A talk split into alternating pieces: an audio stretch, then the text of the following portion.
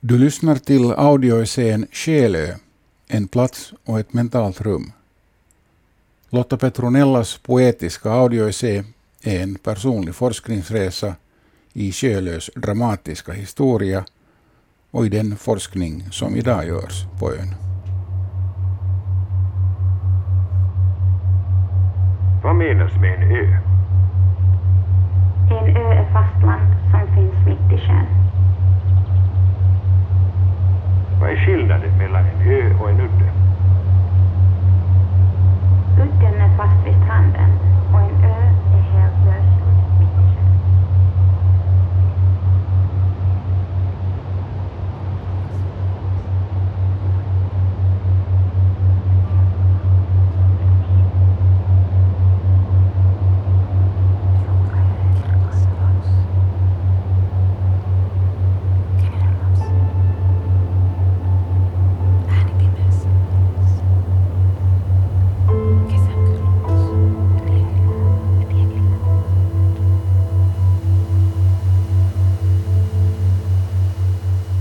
Under de senaste fyra åren har jag jobbat med en film som tar plats på Själö. Jag har samlat på berättelser, mentala bilder, studerat, drömt, kanaliserat, inkuberat. Jag är intresserad av platsen, av ön som en helhet. Det sker saker på olika plan. Det handlar om det som händer just nu och om det förflutna. Det handlar om det osynliga, om det som inte går att skriva ner, men som ändå finns. Det handlar om spöken och hur ställen som bär på en traumatisk historia aldrig blir av med den. Den finns alltid där. Och hur kan vi låta den delen av platsen finnas och inte gräva ner den, men samtidigt låta nya narrativ växa upp. Det handlar om kvinnor, om det mörka, om fästingar. Och det handlar om isen. Vi börjar med isen.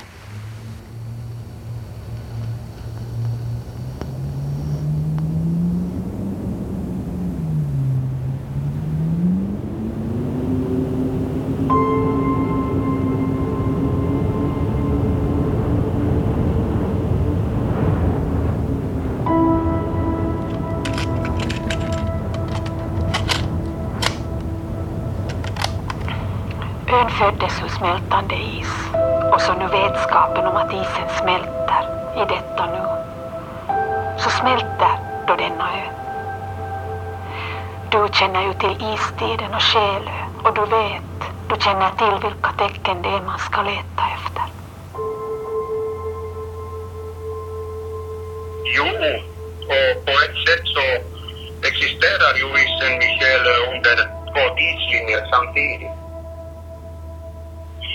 Eh, förutom under den tiden då Själö föddes, eh, då var det ju istid lite över 11 000 år sedan. Eh, då försvann ju isen från det området. Efter det så har ju Själö sakta börjat stiga. För 4 till 5 000 år sedan steg de första delarna av Själö över vattenytan som också har att göra med isens försvinnande av landhöjningen. De steg som små klippor. Det var ju också mest formade av is. På ett sätt så känner vi ju ännu av isens närvaro. Också den stora isens närvaro. Det var ingenting som kom och gick. Och vi känner också att den är i färd med att försvinna och vi väntar på den nästa. Det är som att följa med en film i ultrarapid, om man säger så. Och vi seglar ju. Kontinentplattornas rörelse det är en krånglig sak. Vi seglar ju hela tiden längs med denna jordsyta. Från det kalla mot det varma. Det är bara frågan så långa tidslinjer det.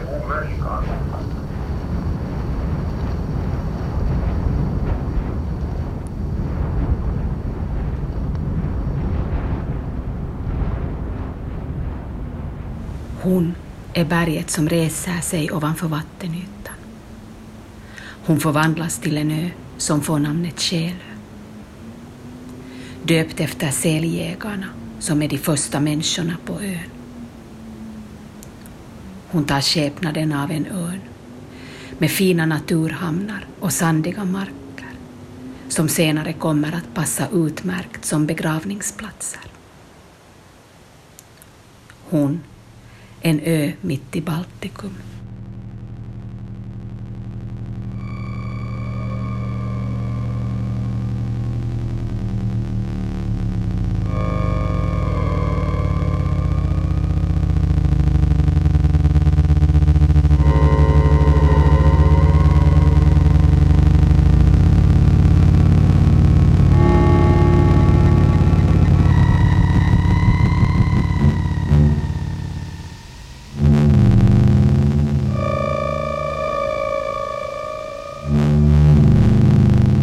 Tittade inte. Jag vände mig aldrig om. Sjukhuset ska brännas. Konungens beslut. Åbo, år 1622. Jag är i Riga. Detta krigets år. Det fjärde krigsåret. Jag predikar för de finska soldaterna i det stora kriget. Kiittäkää Herraa. Kunnioittakaa ja ylittäkää häntä. Ihan kaikki. Far borgare och målare. Han äger ett hus i Åbo. Gossen blev predikant. Det är jag. Kunnioittakaa ja ylittäkää häntä. Ihan kaikki. 1624 kommer jag med båt till Sjukholmen. Man gräver gravar på holmens sandiga ängar. Bra mark för ändamålet. Dessa människor har kommit hit för resten av sina liv. Jag har sett hur dessa vanföra brännas på bål. De är blinda, vanföra, lytta. Fönstren kan inte öppnas ens om sommaren. Det stinker i båsen. Bräder. Ingen halm. Inget täcke som skydd. Plankorna till kistan.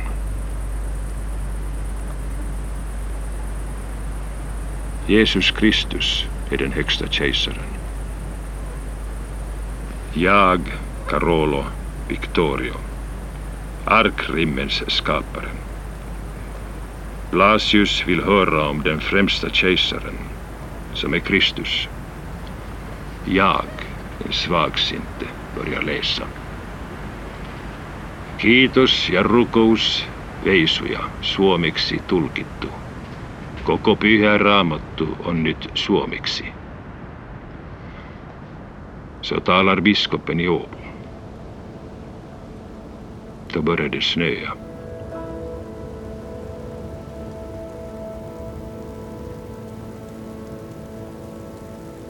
Stackars Victorius. Soldatpräst på fältet i Riga. Vad ser han där? Fadern är målare, döpt Olsson. Victorius byter sitt namn. Blir detta hans omen? Han kommer till ön som präst och läkare för att ta hand om de spetälska. Fem år senare tappar han sitt förstånd och tas in på dårhuset. Han blir den första officiella patienten där.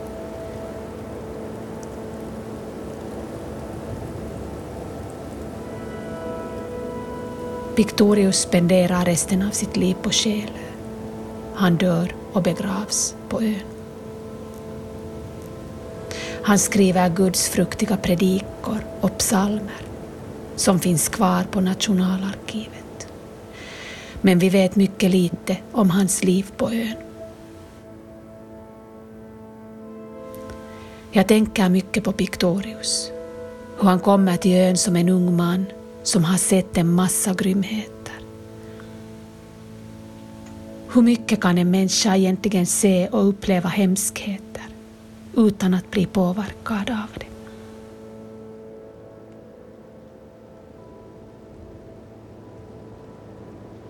Deus, Deceptor, finns i världen. Den bedrägliga guden som skapar syner och sömn. Det felaktiga som är riktigt.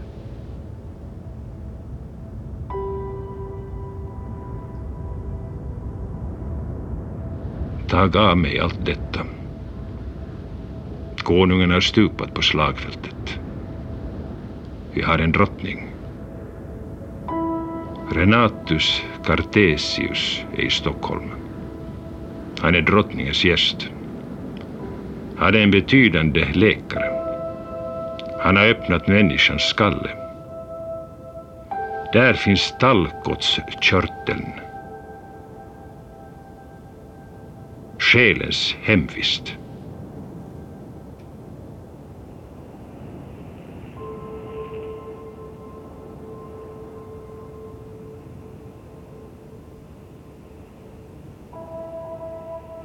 Under de kommande åren förflyttas också åldringar och blinda, handikappade, krigsinvalider och sinnessjuka till ön. Sådana som saknar den helige Anden.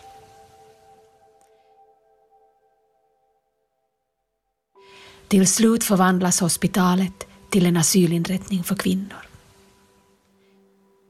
De är fattiga, kriminella, svårt själsligt sjuka. De förvisas till ön på livstid.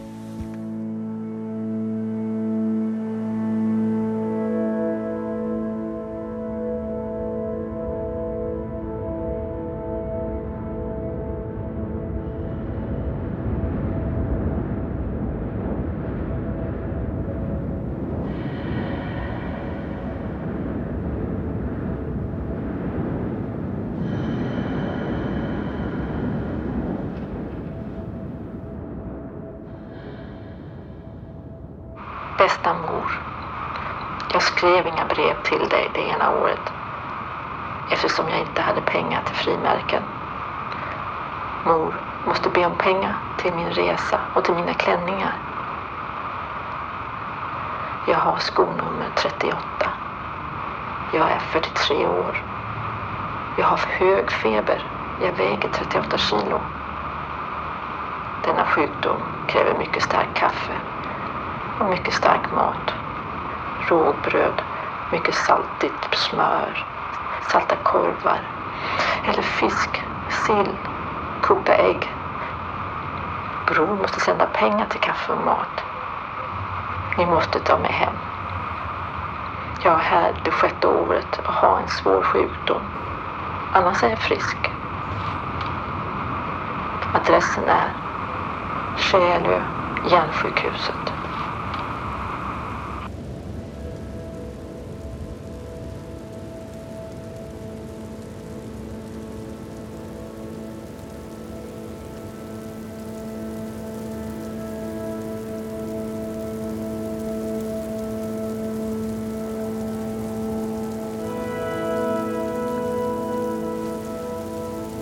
Första gången jag kommer till Själö yrar snön över ön.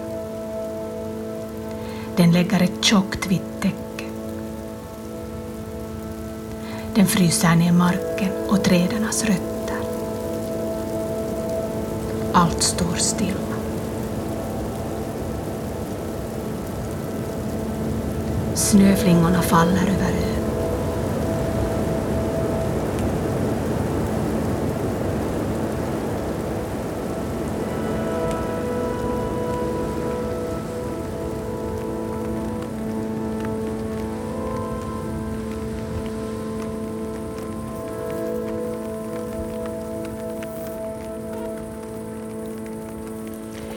Leptosianina.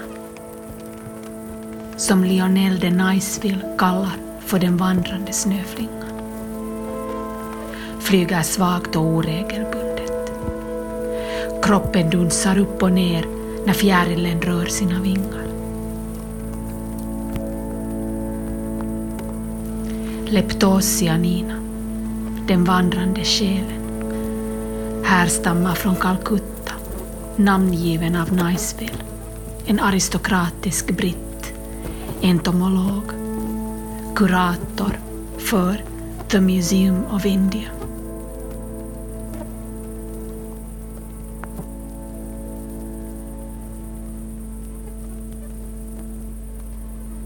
Nattens fjärilar, flygande andar, färdas mot ljuset.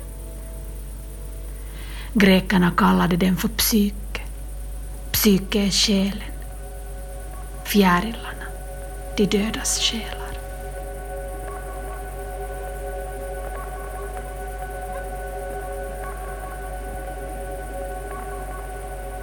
Man föreställde sig i hedentid att människans själ stod i något samband med andedräkten. Då man utandades sin sista suck övergick själen i vinden. Enligt Epikurus är människans själ liksom allt annat en konglomeration av atomer.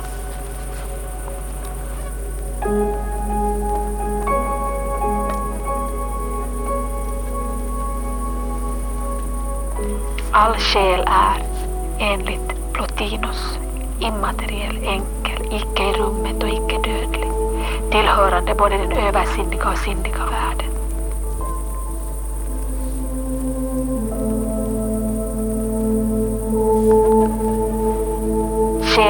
Andelikt, enkelt och livaktigt väsende som äger förmåga att tänka och är förenad med en organisk kropp.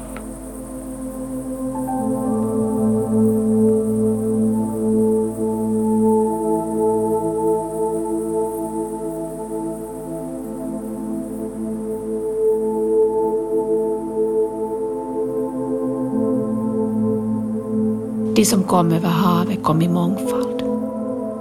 I flera hundra år. Avvisade, utstötta, kroppar och själar. Deras oskrivna berättelser formar ett minne av platsen. Deras kroppar bärande på tidens epidemier och fördomar.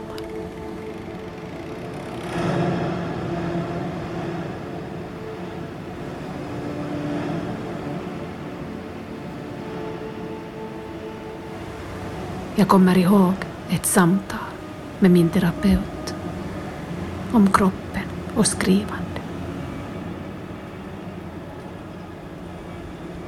Där börjar du med att vi till början är vi kroppar. Att vi, Mm. och, och sen den här definitionen också som jag tycker är fin av själen som är psyket, det vill säga det, ett andetag. Det, behövs bara, det är bara ett andetag som skiljer oss från mellan liv och död. Själen och kroppen kan inte liksom tas i Nej. Det är på något sätt en, alla mystikers upplevelse också. Att, och poeters upplevelse. Ja, Jag tänker också på Rilke som pratar om djuren som människan har det problemet att hon är som vänd bakåt mot sin egen död och på det sättet inte befinner sig helt i världen. Ja, De säger att var, varje text så återspeglar rösten hos den som har skrivit. Och det, att det blir ett slags kroppsligt avtryck som ligger där på sidan och som kan återskapas av den som läser. Man går in i egentligen den skrivandes kropp. Så att eh, det, min kropp är en karta av minnen. Jag bär smekningars ärr i min hud. Så det är också återknutet till det här att vi formas av vår längtan, våra passioner, våra besvikelser, vår saknad, kärlek. Mm. Ja. Så att det är alltsammans oerhört kroppsligt.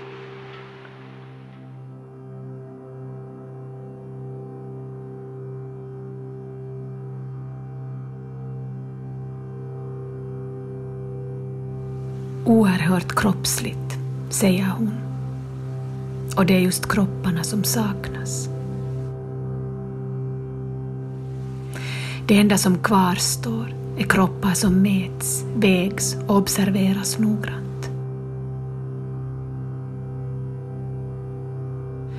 Men kroppen som en sensuell, tänkande, kännande varelse finns inte.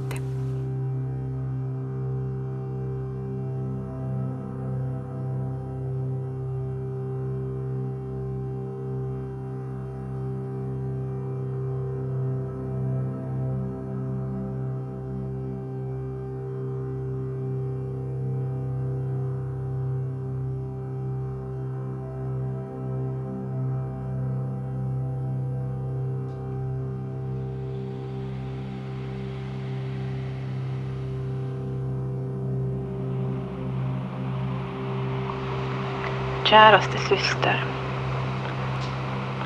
Många hälsningar härifrån övärlden. Du förmodar givetvis att jag tillbringar min tid på något sjukhus.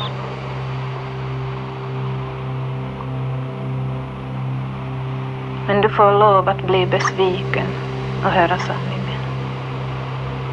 Stället där jag är är nog vackert vad gäller naturen. Men om det är frågan om ett sjukhus är detta endast ett gömställe. En härd. Maskerat bakom ordet sjukhus. Där man strävar efter att förinta oss patienters såväl själsliga som kroppsliga krafter. Här bakom världens rygg.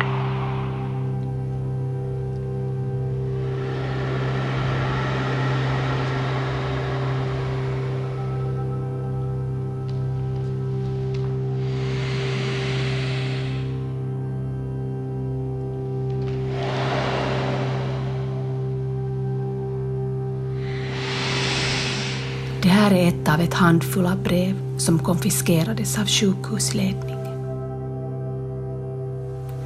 Brevet skickades aldrig från ön. Det är det enda beviset av kvinnornas egna röster. Som ett spöke som tvingar oss att se det som raderats bort.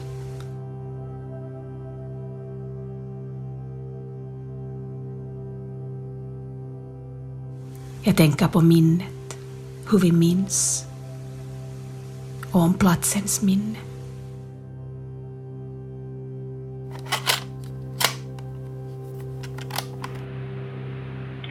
Själö är en plats med en mycket speciell historia.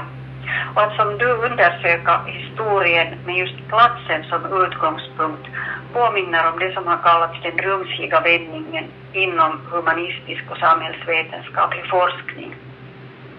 Platsen och rummet ses inte bara som en bakgrund mot vilken saker händer utan den materiella verkligheten är en väsentlig del av det som händer och det som har hänt. Så platsen har påverkat historien och historien lever kvar.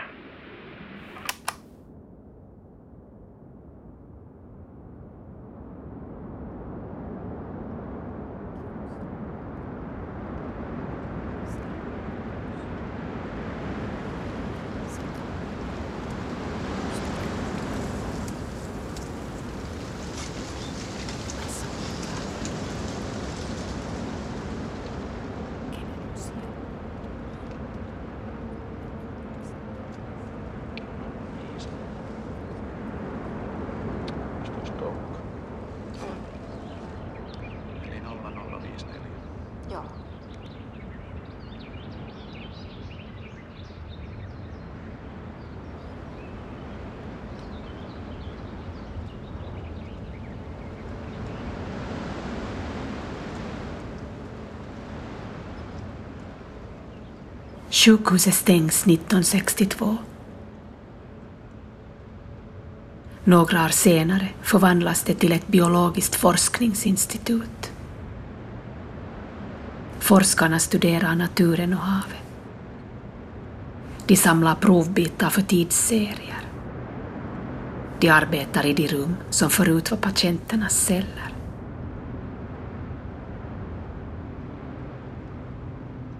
Jag följer med forskarna som studerar fästingar. De drar ett vitt lakan efter sig. Krypen fastnar på lakanet och plockas upp med pincetter och läggs i tuber fyllda med etanol och kategoriseras.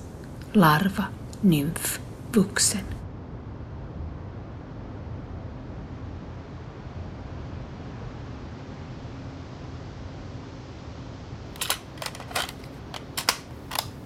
Hurdan insekt, äh, hurdan parasit är fästingen? Um, ähm, först och främst måste jag säga att fästingen ju inte är någon insekt. Uh, det är ett spindeldjur.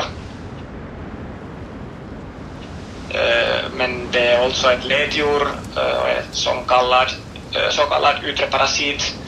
Mm, mer folkligt skulle man kanske säga ett blodsugande kryp, kanske liksom en vampyr.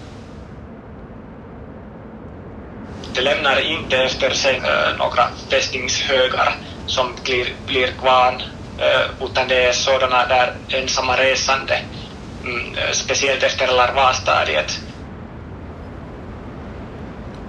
Efter det tar de sig ut i världen, äh, lever för sig själva och dör i ensamhet.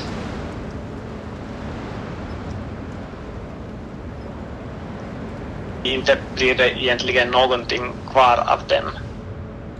Eh, till exempel är det omöjligt att, att veta om det funnits fästningar på en viss ö. Uh, om, om man inte vet att någon människa blivit biten så är det omöjligt uh, om det för tillfället inte finns några fästningar där. det lämnar inte efter sig några spår. Uh, no, ja, det, det har hänt att fästingar fastnat i bensten. Uh, därför vet vi att det redan fanns under dinosauriernas tid. Så det är som ett spöke på ett sätt? Uh, ja, ja, på det sättet ja.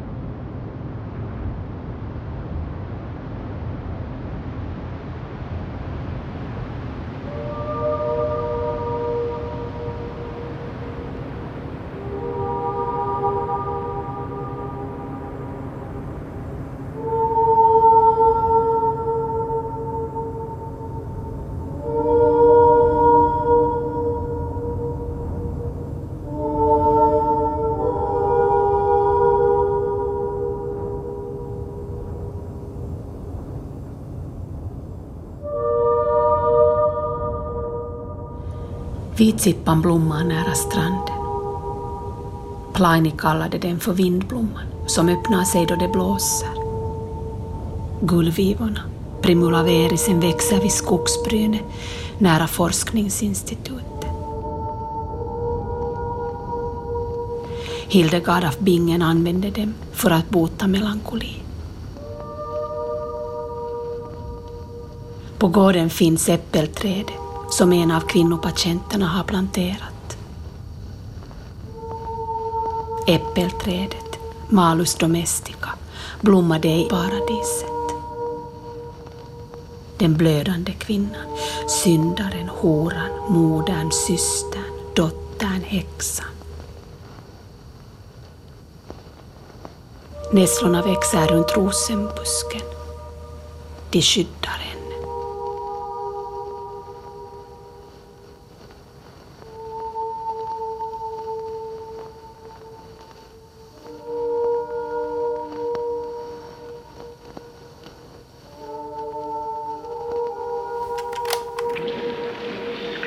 har ju jobbat mycket med texten om djur och miljö som forskare.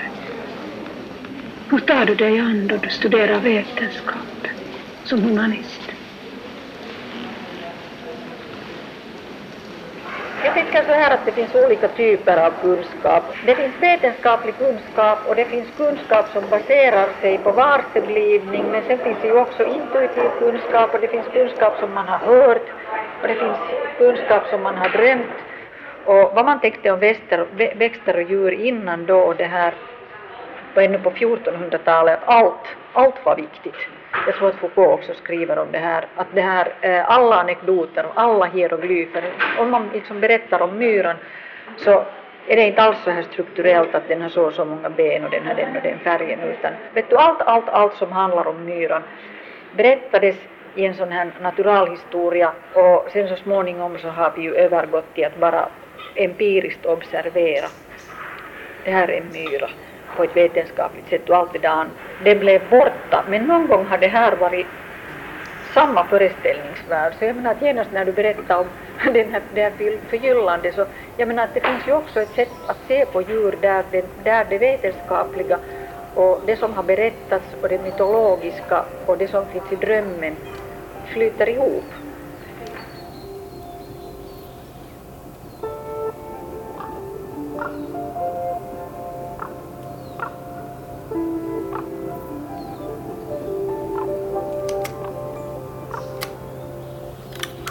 Varför förgylls fästingen? Man förgyller fästningen för att kunna ta en bra bild som kan studeras och publiceras. Den förgyllade fästingen sätts in i ett elektronmikroskop. Sen knäpper man på högspänning. Där inne finns ett så kallat filament som är detsamma som en volframkabel som finns i glödlampor. Och så skapas det en spänningsskillnad mellan anod och katod. Och det särskiljer elektroner ur filamentet. Och så leder man noggrant elektronerna nedåt mot förgyllda stickprovet med hjälp av objektiv och apertur. Då elektronerna når stickprovet så synkras det sekundärelektroner på grund av att stickprovet är förgyllt. Om det inte skulle vara förgyllt så skulle stickprovet förbrännas. Så egentligen ser vi aldrig det egentliga djuret utan bara en avspegling som reflekteras genom elektronerna.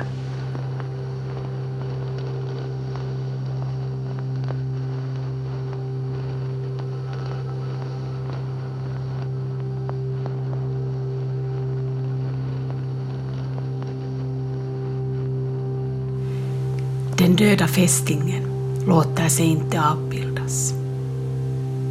Kvinnorna förblir ofångbara. Platsen, ön, tvingar oss att se ett sammanhang.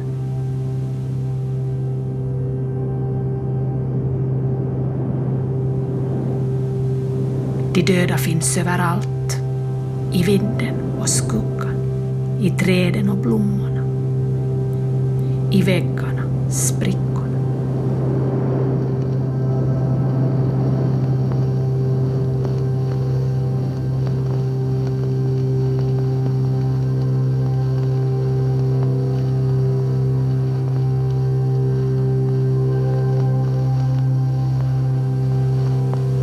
Spöket visar sig själv genom det kusliga. Det kusliga är ett särskilt sätt att känna igen det som har hänt eller det som just händer.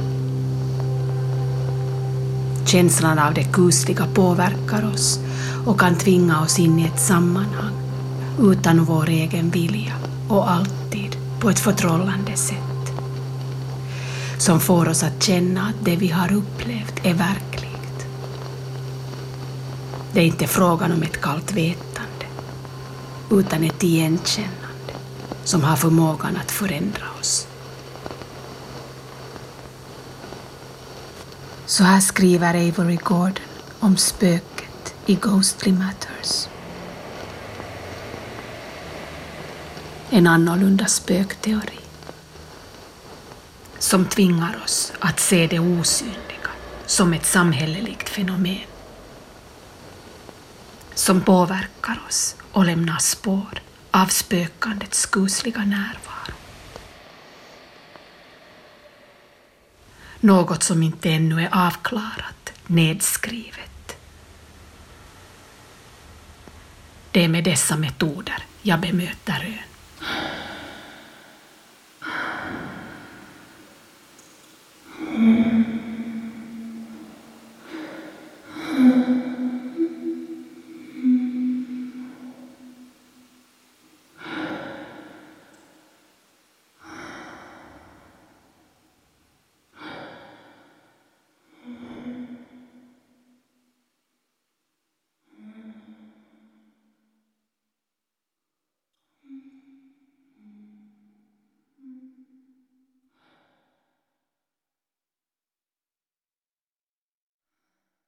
Du har hört Lotta Petronellas radioessä Själö, en plats och ett mentalt rum. Intervjuer med Joni Mäkinen, geolog och forskare.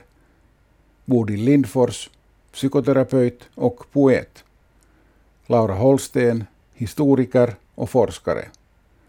Jani Sormunen, fästingsforskare och Ritva Penttinen, före detta Biologiska museets amanuens och fästingsforskare. I rollerna patient och läkare Maria Noranne och Göran Schauman. Victorius Göran Schauman. Det oskickade brevet nummer ett Cecilia Westerberg. Det oskickade brevet nummer två Laura Naukkarinen. Regi, manus och klipp Lotta Petronella. Producent Ilona Tolmunen. Ljuddesign Janne Laine Kompositör Laura Naukkarinen. Fiktiv röst Pictorius Seppo Parkkinen. Översättning Harriet Nylund. Tack till Jutta Albeck på Saaristomeren tutkimuslaitos.